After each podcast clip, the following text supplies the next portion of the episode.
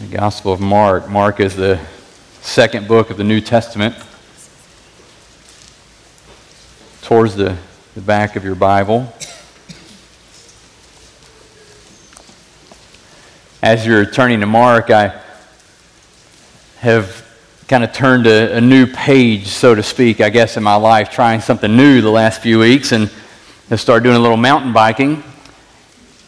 And uh, last Friday, we had biked a little and took a break and went up to the parking lot and started again and came to, we were literally, we were in the parking lot. I can't, I can't glamorize this really.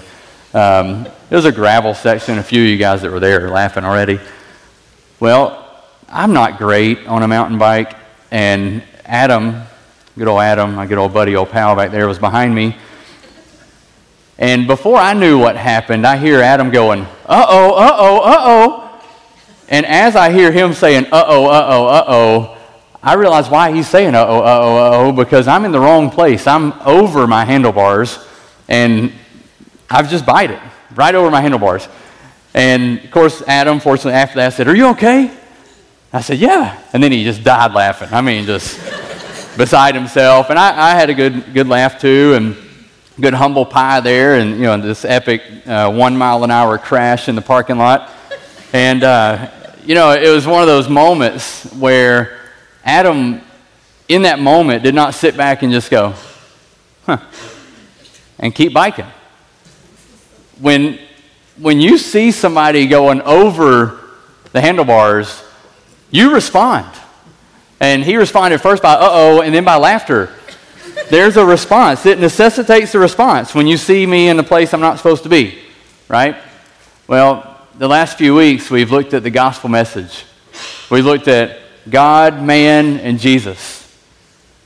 And that message necessitates a response. When we hear the gospel message, we have to respond to it. We don't just sit back and, and hear the gospel message and just kind of cross our arms and go, oh, okay, no big deal, and leave. When we hear the gospel message, we are put in a position where we have to respond to it.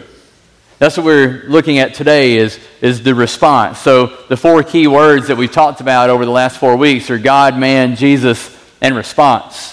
And this week we want to look at what is the response that the, the gospel calls us to. Because when we hear the gospel, we may embrace it or we may reject it, but we cannot ignore it. We cannot ignore it. You, you have to either reject Christ or confess Christ. There, there's no in between, there's no middle ground. Scripture does not allow for neutrality.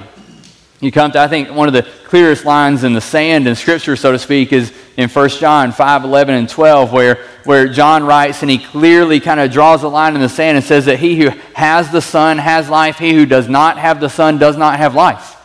So you're either a Christian or you're not. You're either following Christ or you're not following Christ. You're either a slave or a son. You're either enslaved or you are free.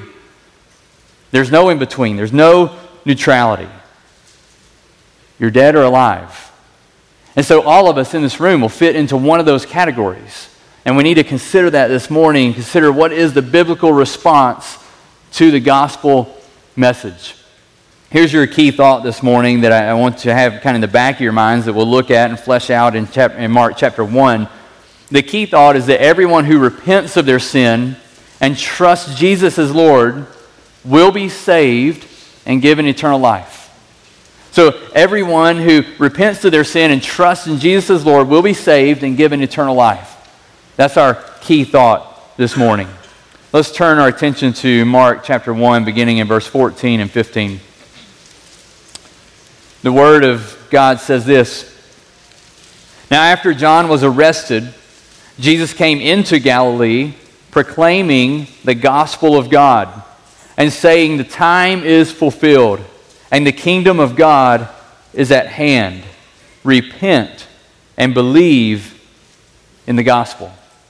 Verse 14 here provides somewhat of a a time stamp for us and a summary of what Jesus is doing at this point in his ministry. As you would guess, Mark chapter 1 is the beginning of his ministry, right? So the timestamp there is, is that after John was arrested, Jesus came into Galilee. So John the Baptist, the forerunner of Jesus, the forerunner of the Messiah, had done his job. He had prepared the way for the Messiah, right? And he had been arrested. Now Jesus is doing something that we hear Jesus doing quite often. Jesus comes and he's proclaiming the gospel of God. He is preaching. He's preaching what we talked about the, the very first week, we talked about what is the gospel. We talked about the fact that it is God's good news. It's the gospel of God, the good news of God, or the good news from God. And that's what Jesus is doing. He's proclaiming this good news.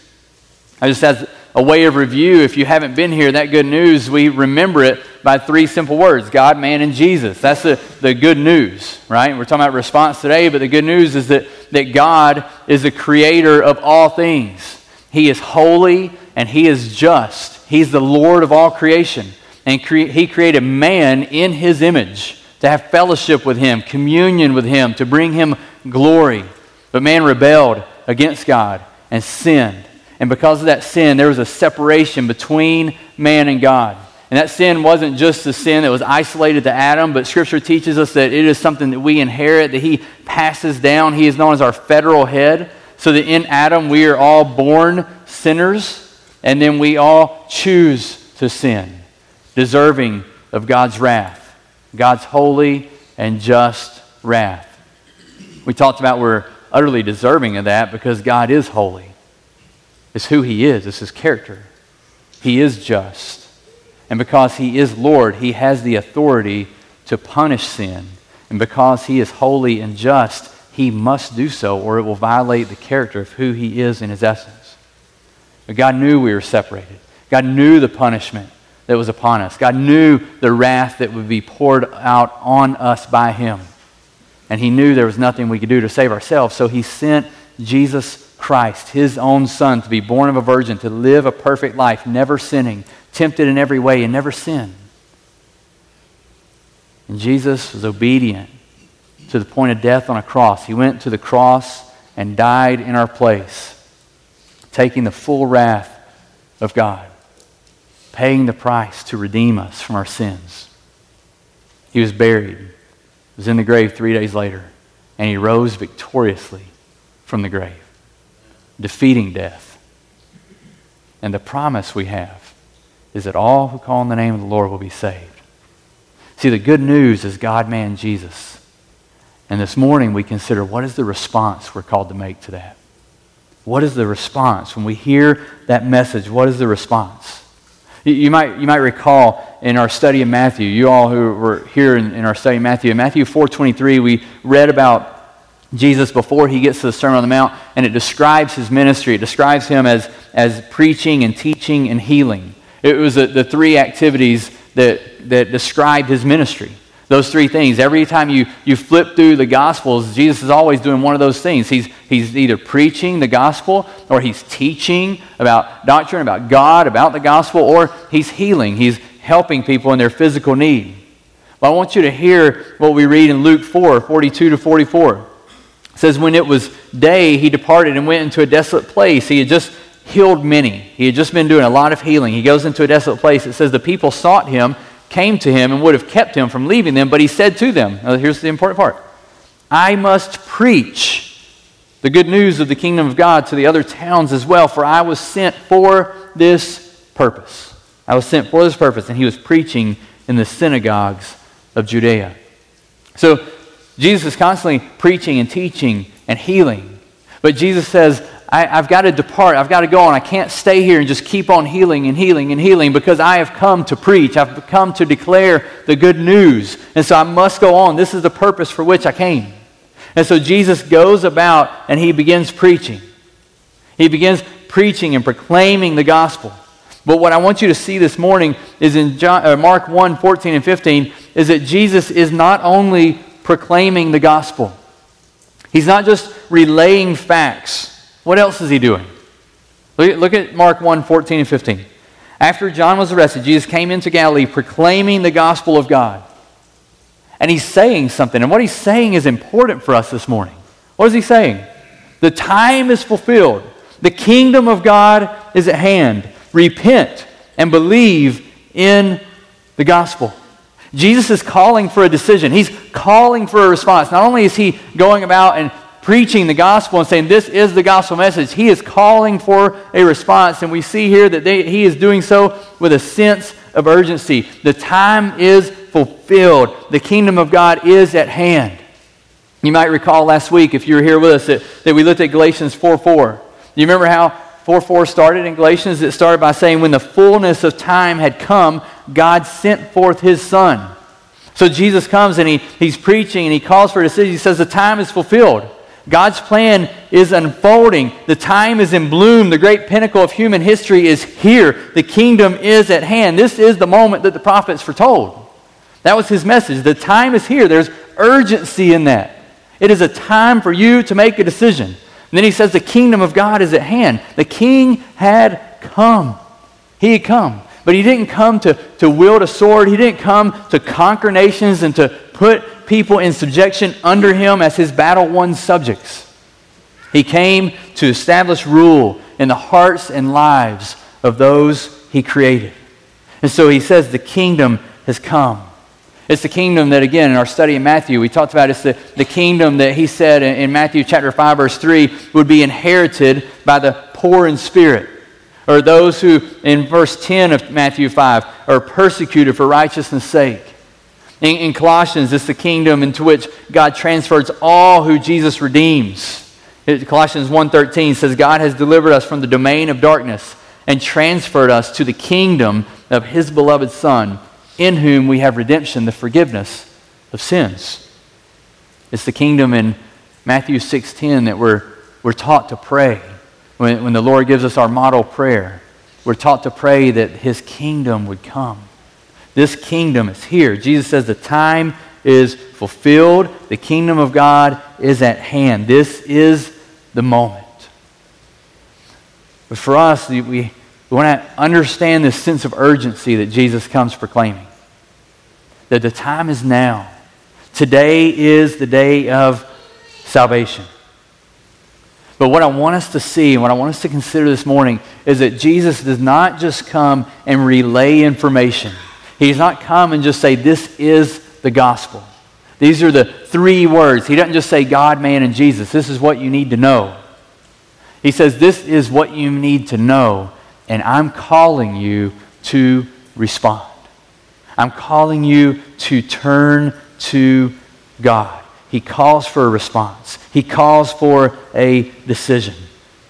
Listen, Christians, if we merely share the gospel without calling for a response, we're stopping short of our responsibility. We're leaving an important component out. I, I just reflected on that this week. And the Lord brought to mind times where I had gospel conversations with people in various settings, and I didn't take that extra step to say, Would you repent and believe today? And I look back on that with regret. And I trust that the Lord will work, I trust the Lord will use that. But I look back and I, I see that there are times where I didn't call for a response. I would encourage us and, and exhort you to call for that response call for someone to make that choice, to repent and believe. It's a call to obey, submit to, and confess the gospel, or to disobey the gospel, to turn away from it, to reject it. It's one of the two. When Jesus looks out and he says, repent and believe, the choice is either to do so or to not do so. There's no in between, as we said essentially, or we said at the beginning. What, what Jesus is saying here is he's saying, essentially, you could word it this way now's the time. You've got a choice to make repent and believe. He's preaching the gospel, he's proclaiming the gospel message, and he looks at him and he says, Now is the time. It's now. Today is the day of salvation. You have a choice to make repent and believe. Repent and believe. What will you do? See, the gospel is not simply something we share for the sake of relaying information.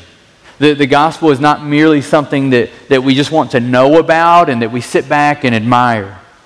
The, the gospel is not just simply a, a subject we study, a book we read about, or something we sit back and, and tell people as a nice, quaint little story. The, the gospel is a message of God from God. It's the good news, and it's the good news that we must respond to. It's the good news that pre- presents us with a decision a decision to believe or reject what God has done. It's a decision to, to look and understand that God is indeed holy and just. He is Lord, so He can and He must judge sin, and we are sinful. And it puts us in a great dilemma, right? A dilemma that, that we would incur and be the objects of God's holy wrath. We're described as children of wrath in Ephesians 2. We, we read Romans 5. We talked about this a few weeks ago. We need to hear it again. Romans 5, verse 9. Since therefore we have now been justified by his blood, much more shall we be, be saved by him from who? From the wrath of God. It's from God's own wrath that he sent Jesus to save us from.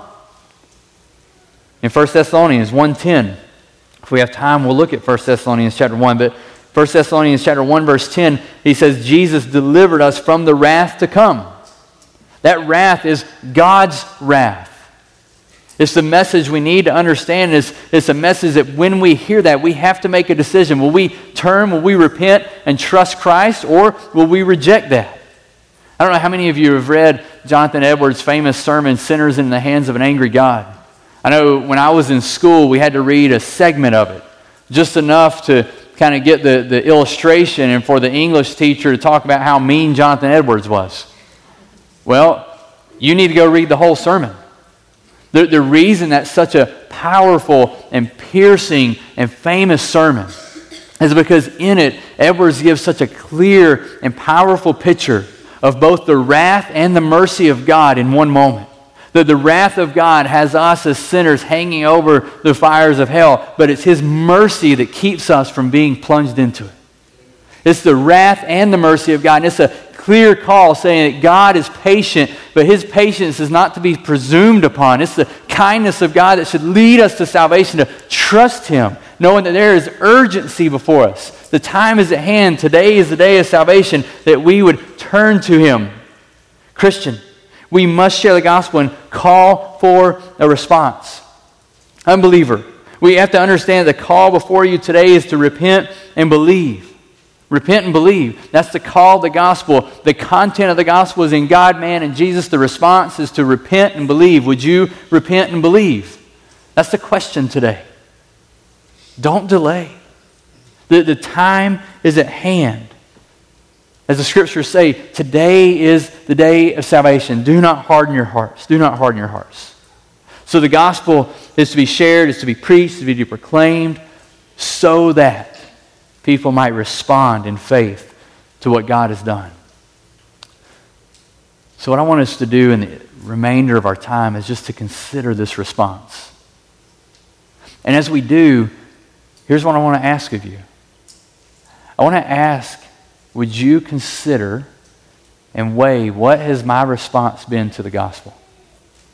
Have I responded biblically to the gospel call? Or have I responded in a way that is unbiblical? Or have I simply not responded, which is actually rejection? Where are you today? The gospel call. The response that we're called to make is repent and believe. It's really quite simple, isn't it? Repent and believe. Repent, turn from your sins, believe, trust in Christ. But it's a, a call that's been kind of abused and twisted and misunderstood, manipulated in various ways over the years. It's a call that's been neglected and forgotten over the years. I, I want to just consider just for a minute a, a few things that Jesus does not say. It calls that he doesn't make. Jesus does not go about preaching the gospel, proclaiming the gospel of God, and saying, now go and be a good person. He doesn't say that. He doesn't stand before the people and share the good news that, that God, man, and Jesus, and then say, now you just go and be a good person now. He doesn't say that. He also doesn't say, go to church. He, he doesn't say, here's the good news, here's the gospel, I'm going to proclaim all that God's done. Now you get yourself in church. He doesn't say that. He, he also does not say, you know what, here's the gospel. I'm going to talk to you about who God is, reminding you of all He's done, His, character, his nature, his great works, his mighty works. I want to talk to you about who you are as made in him and the doctrine of man and who you are as a man in the image of God. And I'm going to explain all this to you and, and where you stand before Him. And I'm going to talk to you about Jesus, God's own Son, and the doctrine of Christ, and woo you with this great Christology of who I am. I've come to save you. And I just want you to know that. I want you to be able to recite that. That's not what He says. He doesn't say, I just want you to have this intellectual grasp or understanding. I just want you to, to go, you know what? Yeah, I think that's a good story. I, I, I, would, I would say that's true. He calls us to more than just saying, oh, yeah, it's true. I, I believe it. Okay. He doesn't even call us to agree with the Christian ethic, to affirm that.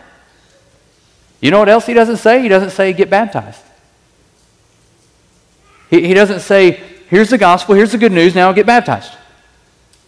Now, we see in Acts, we see in Acts when they, the, the, apostles preach and they'll preach and they'll say, repent and be baptized. What should we do to be saved? Repent and be baptized. There's an understanding contextually. If you look at all those verses, all those passages contextually, the understanding is to repent and faith, repent and trust. Jesus doesn't just say, hey, here's the gospel, now let's all just go get baptized. Sometimes I, I, I, I think someone can get so kind of enamored by the moment there, there's, there's, a, there's a fear I have with this whole the, the trend that we see in our day of, of, these spontaneous baptisms where it's just thrown out there and we're just going, okay, everybody come up here and let's all go jump in the water, let's all get baptized. And you, you, yeah, let's baptize you. And people come up and it's so easy and so possible for people to get caught up in the moment and to go through that, never to understand who God is, what God's done, who man is, what man's done, who Christ is, what, man, what Christ has done. And truly hear the call to repent and believe. And instead, they, can, they can get caught up in the moment and just go and get baptized. Then baptism can quickly become a work we trust in for salvation rather than something we do as a demonstration of our salvation. We can't let that happen. Yes, baptism is biblical. Yes, knowing and understanding the gospel is important. Yes, going to church is important. Yes, we're called to walk in holiness and live lives as good, Christ honoring, God exalting Christians and followers of His. But none of those merit salvation. None of those are the response to get salvation. It's faith and repentance, is what we're called to. One final thing he doesn't say. He doesn't proclaim the gospel, the good news, and say, now repeat these words after me.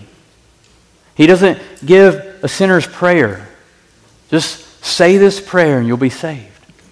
Now, I, I know I have to be careful here. I know this is something that I would say that a lot of pastors, people that I'm friends with, that they, they do this with good intentions, with very good intentions. And, and I would say, I would stand before you today and say that, that my pastor, when I was a child, said, Now say this prayer after me when he came to my house to visit with me. But I would also say that I had trusted Christ and confessed Christ before that. And I was not trusting in that prayer and those words to save me. So that's an important thing. Do we pray? Do we come before the Lord in prayer, crying out as a sinner in need of God's mercy, repenting and trusting Him? Yes. But it's not the words that save you. It's not as though there's this, this quaint little message in a prayer that if we say these words, it will save us. It's Christ that saves, not a prayer. And so if you're leaning on words you've said, but not on the Christ who saves, then there's a problem. So Jesus didn't say, say these words after me. Jesus called for a simple response repent and believe. Repent and believe. They're, they're really two sides of the same coin. It's a penitent faith, a repentant faith. The, the two go hand in hand. Saving faith is repentant faith. Faith is bathed in repentance. Repentance is secured and held fast by faith. True faith and repentance cannot be separated when it comes to response to the gospel. If you are responding as we're called to respond, you won't separate the two. Repentance is the response to the message that we are sinners We are sinners deserving God's holy wrath. We've fallen short of God's holy standard. We've rebelled against Him. We've disobeyed Him. And so repentance is the response to that, that we would see that. We would behold the holiness of God. We would behold the sinfulness of man, our own personal sin and rebellion. And beholding that, we would repent from that. We would repent from it. Faith is the call to respond to the message that Jesus paid the necessary price. That we would see who God is and who man is, that we would turn from that, we repent of that, but then we would trust Christ wholly, trusting in Christ alone, trusting in Him for salvation, trusting that His blood, His work on the cross is sufficient to save us. Scripture teaches repentance and faith together. We have this Mark 1:14 and 15 and Acts 19:4. Paul says, he, he's preaching, he says, John baptized with the baptism of repentance, telling the people to believe in the one was to come after him. That's Jesus. In Acts 20, verse 21, Paul's describing his ministry in Ephesus to the Ephesian elders, and he says that he was testifying both to Jews and Greeks of repentance towards God and of faith in our Lord Jesus Christ. In Hebrews 6.1, one of the warnings from the, the writer of Hebrews, when he issues a warning, he's talking about not going back to the elementary doctrines, but to press on to maturity. The elementary doctrines he describes as the foundation of repentance from dead works and faith toward God. Repentance and faith. The biblical response. Let's think about repentance for a moment. What is true repentance? What does it mean to repent? Repent basically maybe the easiest way to describe it is, is turning around. It is, is turning around. It's changing one's mind. It's changing one's, one's thinking and direction. It involves and impacts one's entire life through your direction, your habits, your attitudes, your actions that you turn around. It involves the whole person. If it, if it lacks life change, it's just sentimentality. It's just feeling sorry about something in a moment. If it lacks genuine heart change, then it's focused merely on avoiding consequences. Repentance is to turn from your present way of life and turn to what God has called you to, to turn to Him. Now, repentance, I believe, is often left out of the gospel because of what it implies. Think about what that implies. If you hear the gospel message, and the call is repent and believe. What is that telling you? That you're guilty, that you're sinful, that your present direction is wrong, and that you need to turn. And so it's not popular in our day. It's not something that we want to hear. But it was something that Jesus was very clear about in his ministry. He calls us here to repent and believe in the gospel. In, in Luke 5, when he calls Levi, the tax collector, and he has a, he's invited into his house and he's eating with him, the Pharisees get all mad that he's eating with, with tax collectors, right? What is his response? He says, Those who are well have no need of a physician, but those who are sick. I've not come to call the righteous, but sinners to repentance. I'm, I've come to call sinners to repentance. Sinners. See, we, when we hear the gospel, we're confronted with the reality that we are sinners. And we need Christ. We need to turn to Him. Thomas Watson, the Puritan pastor, wrote a book called The Doctrine of Repentance. And in it, he gives six ingredients for biblical repentance. We, we won't take long here, but I just want to share those with you. He gives six ingredients for biblical repentance. What is true biblical repentance? The first one he says is the, the sight of sin. He says that, that we, we must, or sin must first be seen before it can be wept for. We need to be confronted with the fact that sin is real and sin is here. It's not just there. We like, we're okay with sin. We think about, hey, everybody else is sinners. You know, it's easy for me to stand behind this nice, pretty pulpit and go, hey, you guys are sinners. It's a lot more uncomfortable when I stand up here and I say, you're sinners just like me. Because I'm a sinner in need of God's grace too. It's a lot more difficult when I look in the mirror and I see the sins that have wreaked havoc in my life. We must see sin and weep over sin. The second characteristic, the first one is the sight of sin. We must first see it before it can be wept for. And second, he says there should be a sorrow for sin. A sorrow for sin. 2 Corinthians 7 9 says, Godly grief produces a repentance that leads to salvation without regret in comparison to a worldly sorrow or worldly grief. Godly grief, there's a, a sorrow over sin. Not only do we see it, but we're sorrowful. It brings about grief in our hearts. Which leads to the third. He says there should be a confession of sin.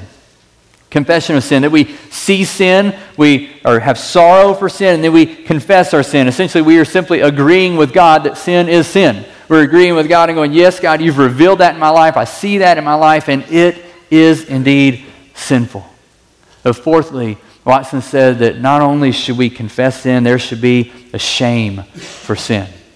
There should be shame for sin, that we no longer wallow in it.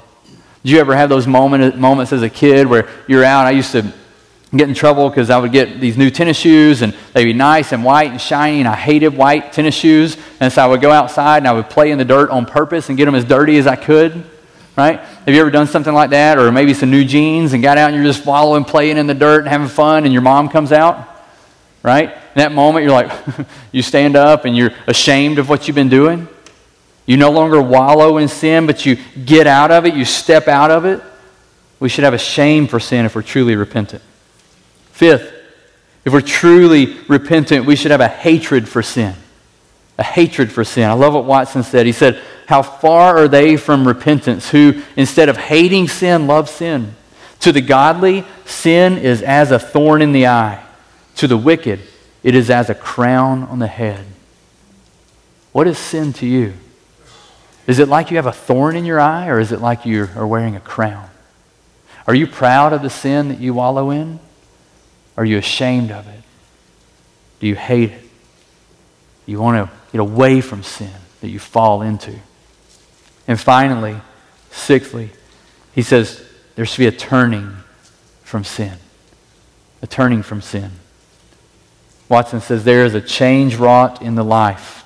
Turning from sin is so visible that others may discern it. Therefore, it is called a change from darkness to light. There should be an observable change, he says. There should be a difference that we see. Repentance is a critical aspect of the response to the gospel. Je- Jesus minced no words when he talked about repentance, none whatsoever. He was very clear in warning that we must repent. In, in fact, listen to, listen to Luke 13, verses 1 to 5. We, we don't really know the details of what he's talking about here. That it's not accounted for in Scripture, but something obviously contextually. His hearers knew exactly what he was talking about. I want you to hear the warning. In Luke 13, starting verse 1, there were more present at that very time who told him about the Galileans whose blood Pilate had mingled with their sacrifices. And he answered them, Do you think that these Galileans were worse sinners than all the other Galileans because they suffered in this way?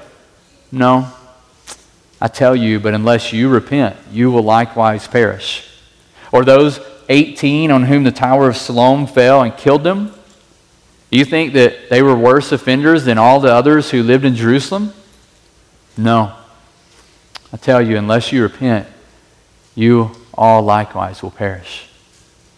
But what he's doing essentially is he's saying, look, you heard about the, the earthquake in Japan that killed all those, or the earthquake in Afghanistan. Do you think that those Afghans were greater sinners than you? Just because there was a disaster? Do you think they were more guilty before God than you? No. And he says, unless you repent, you likewise will perish.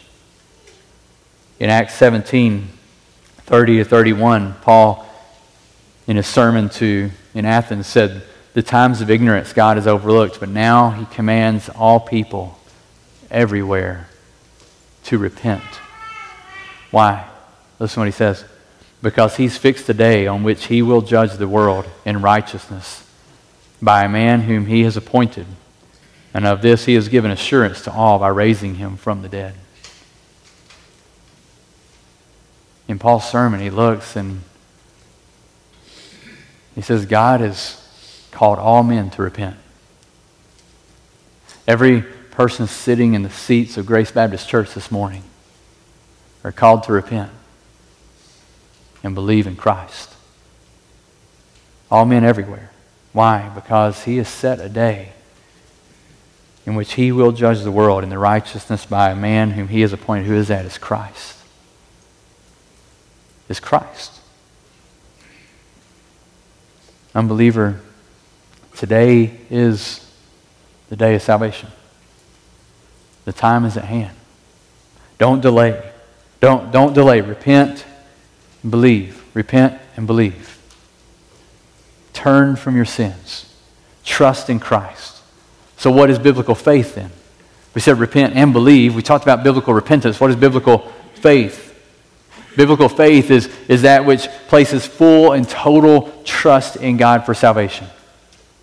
It's full and total trust in God for salvation.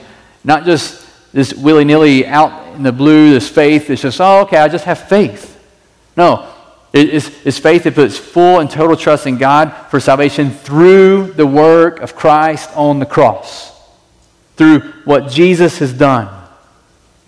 The scriptures teach us that, that we are saved by faith alone. That, that simply means that we cannot add any works to what we do. We, we can't add it and say, you know what, um, I, I believe and I've also done these things, and so that qualifies me for salvation. The reality is that, that man cannot, will not, has never been able to save himself. But the good news is that God has provided salvation through Christ. That all who call on the name of the Lord will be saved, that all who trust him in faith will be saved. That is the good news. That's the message of the good news that we are saved by faith, this penitent faith. I want you to just hear Scripture's testimony that salvation comes through faith. In Genesis 15 6, all the way back in Genesis, in the life of Abraham, we read that Abraham believed the Lord and it was counted to him as righteousness. That's testified again in both James and Romans as a hallmark of faith that, we're, that, that he believed the Lord, he was, it was credited to him as righteousness. In Romans 1.16, it's the power of God for salvation to everyone who believes. That's good news. It's not by, for what everyone who does this or achieves this or looks like this or can do that. It's for the power of God for salvation for everyone who believes.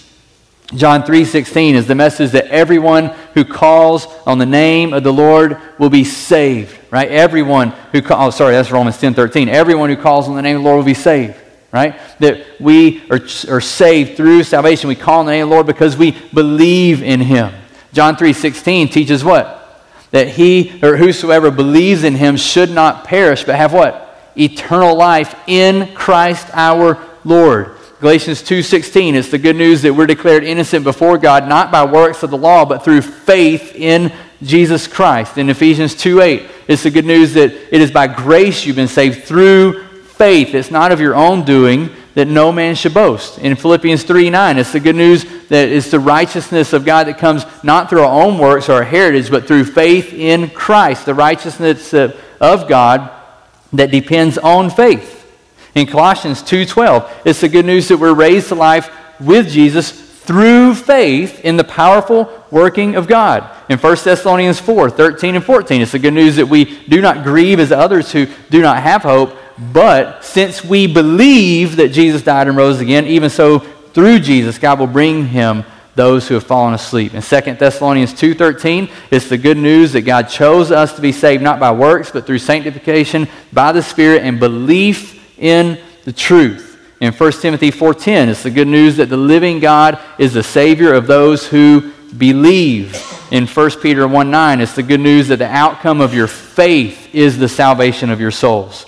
And in 1 John 5 11 and 12, we talked about earlier, it's the message that whoever believes in the Son has eternal life. That he who has the Son has life, he who does not have the Son does not have life. It is faith that saves. Faith. Repent, turn, and believe. Trust in Christ. It's not just this intellectual knowledge of the, what the gospel is, it is trust in what Christ has done in the gospel message. We can't confuse the two. We don't need to confuse faith with this intellectual understanding. True faith is not just mentally believing something is true. And I have to believe that's an important thing for us to hear this morning. It is possible to mentally ascend to the gospel, to mentally say, Yes, I think that's true, but to never trust Christ. Don't, don't just get lost in this intellectual knowledge about what Christ did. Do you truly believe and trust that Christ died for your sins, that he rose three days later, that he paid the necessary price? Are you trusting in him and in him alone for salvation? Are you trusting him? See, when that's the case, when we're truly trusting him, then faith isn't something we just claim. Faith is something that we see. Faith isn't something that we just say, oh, yeah, yeah, yeah, I'm a Christian. No, it's something that is lived out. It's something that just time and time again I've shared with young people over the years. One of the easiest ways I can describe it is I can stand here all day and say I have faith in that chair that it will hold me. I'm looking at it, it looks structurally sound, but if I never sit in that chair, I've never exerted any kind of trust in that chair. But every one of you this morning, right now, are trusting a chair to hold you up. You have full trust in it right now. I don't see anyone doing any kind of a leg workout trying to squat and not put all your weight on the chair because you trust it. There's a difference in just knowing something and trusting. Biblical faith is trusting. James 2 James 2 is a passage you can turn to and look at later today. We talk about the difference between just an intellectual knowledge of the gospel, of who Christ is, as opposed to faith that is seen, is evidence, is shown, there's fruit of it. That's what James 2 argues. James 2, 14 to 26. James' argument there is that, that faith is a company of works. It produces works. It works accompany faith. He's not saying that you earn your salvation. He's not saying that works give your salvation, right? He's saying that works come as a result of genuine faith, that genuine faith is going to be displayed and seen and lived out. So, what James is saying and the, pre- the point he's pressing on here is that if you're one that says, hey, yeah, I'm a Christian, I believe, but yet there's no difference in your life, there's no fruit, there's no evidence, then you should be warned. You should be worried about that. It should be a red flag. The case in point that he gives there is in James 2, verse 19. He says, You believe God is one, you do well. Even the demons believe. Even the demons believe, and they shudder, he says.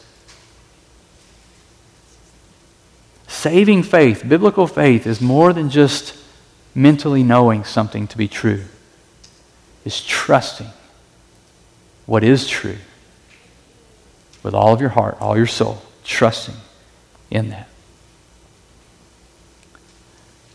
I just want you to hear 1 Thessalonians 1 as we close today. You, many of you in here studied through 1 Thessalonians, and I want you to hear verse 2 through 10 of chapter 1. I think this is a just a, a good example of repentant faith exemplified. We see the outworking of true saving faith in this passage where, where Paul just shares his prayer. Listen to what Paul says. He says, We give thanks to God always for all of you, constantly mentioning you in our prayers, remembering before our God and Father your work of faith, labor of love, and steadfastness of hope in our Lord Jesus Christ. For we know, brothers, loved by God, that He has chosen you. Because our gospel came to you not only in word, but also in power and in the Holy Spirit and with full conviction. You know what kind of men we proved to be among you for your sake. And you became imitators of us and of the Lord, for you received the word in much affliction with the joy of the Holy Spirit, so that you became an example to all the believers in Macedonia and Achaia. And not only has the word of the Lord sounded forth from you in Macedonia and Achaia, but your faith in God has gone forth everywhere, so that we need not say anything. For they themselves report concerning us the kind of reception we had among you, and how you turned to God from idols to serve the living and true God, and to wait for his Son from heaven, whom he raised from the dead, Jesus, who delivers us from the wrath to come. I just want you to see a couple things. Why does he, why does he thank God for them? What is it that comes to mind? Why is he mentioning them in, their pray- in his prayers? Because of the work of faith, labor of love, steadfastness of hope. The work of faith, it's not faith done by merit. It's not something that's like accomplished. What that is, is it's easier translated understood work produced by faith. Steadfastness produced by hope. Labor produced by love. So faith produces works. Love produces labor. Or hope produces steadfastness. And so we see that he is thankful for their faith. How did, how did they know? How, how does Paul know that they're called? How does he know that, that they were chosen by God? He says it's because they've re- responded to the gospel. The Holy Spirit has powerfully moved in them. They were convicted, right? They became imitators of the apostles and of Jesus. And their faith was made known everywhere. He says there in verse 8 their faith had been made known everywhere. It was evident, it was displayed, it was seen, it was spoken of. People talked about it because they were just living out their faith. It was evident, there was fruit of their faith. And then verse 9. What was, what was reported? What was reported? It was reported, it was repentance. For they themselves report concerning us this kind of recession we had among you and how you turned to God from idols to serve the living and true God. They had repented from serving idols and they turned away from those idols and turned to God. This repentance. We see repentance and we see faith here in the Thessalonians, and Paul celebrated that. He was thankful for that. He appreciated that. He was relaying that to them. Listen, at, at, at the end of the day, you just have to know the gospel message demands a response. It demands a response. You can't sit back neutral, indifferent. It, it's more than just intellectually getting it and understanding it. Do you trust? Is all you have done is understood the gospel? Is all you have done is say, yeah, Jesus is the Son of God. God's holy. Well, James would say, yeah, that's great. Proud of you. The demons would say the same thing. Mean, do you really think Satan has any question about the fact that God's holy and that he sent Jesus and Jesus rose from the grave? I'd say Satan has a pretty good understanding of that. It's more than just intellectually confessing something. It's more than just tolerating it every Sunday morning and coming and listening to a sermon. It's trusting. Would you turn from your sin and trust Christ? Repentance and faith are necessary for salvation. It is the response called for in Scripture. J.C. Ryle said this We may reach heaven without learning, or riches, or health, or worldly greatness, but we shall never reach heaven if we die impenitent, and unbelieving. It's possible. It's possible to go to heaven and not be the sharpest tool in the shed, not to know all the theology and all the terms. It's possible to go rich or poor. It's not possible to go without repenting and believing in Christ for salvation. You can do a lot of religious things and not be saved. You can do a lot of good deeds and not be saved. You can come to church a lot and not be saved. You can say a prayer and not be saved. The biblical response is repent and believe. Repent and believe. They go hand in hand. You can't separate them. If you leave faith and only talk about repentance, then you pave the way to legalism. But if you leave out repentance and only talk about faith, then you're sitting in the land of easy believism. Faith and repentance, two sides of the same coin. Penitent faith have you responded to the gospel by repenting and believing in Christ? If you haven't, I would call you to do that today. Repent, turn from your sins, trust Christ. There is no middle ground.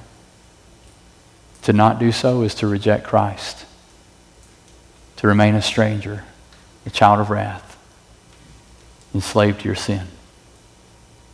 Repent and believe in Christ today. Let's pray.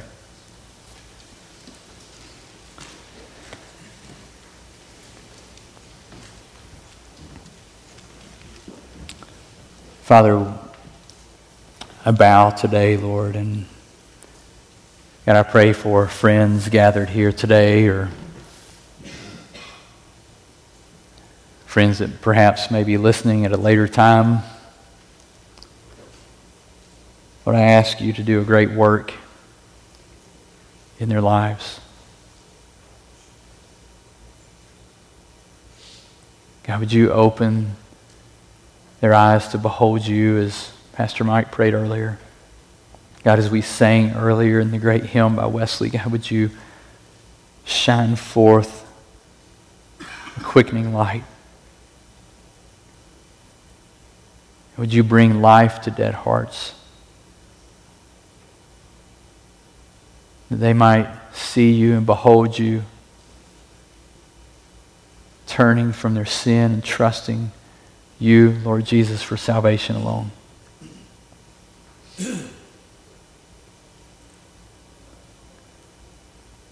God, we just acknowledge I can't do that for anyone. I wish I could, but I can't make anyone believe. God, we need you. We need you to do a great work in the hearts and lives of people we love. So, God, I ask you to do that, please. God, those of us who are believers, God, I pray that we would be faithful to not only just share the truths of the gospel of who you are and who we are and what you've done. But God, help us to be diligent to call for a response, to call for a decision. God, use us, God, to boldly proclaim the gospel. Fill us with your spirit, God, that we would boldly tell others of you and of your grace, your mercy. God, we long to see people come to know you. Would you please use us? Work powerfully through our midst for your glory. The good of those who are enslaved in sin and the law and the elementary principles of the world. God, free them by the blood of Christ. Please, Lord, we pray in the name of Christ. Amen.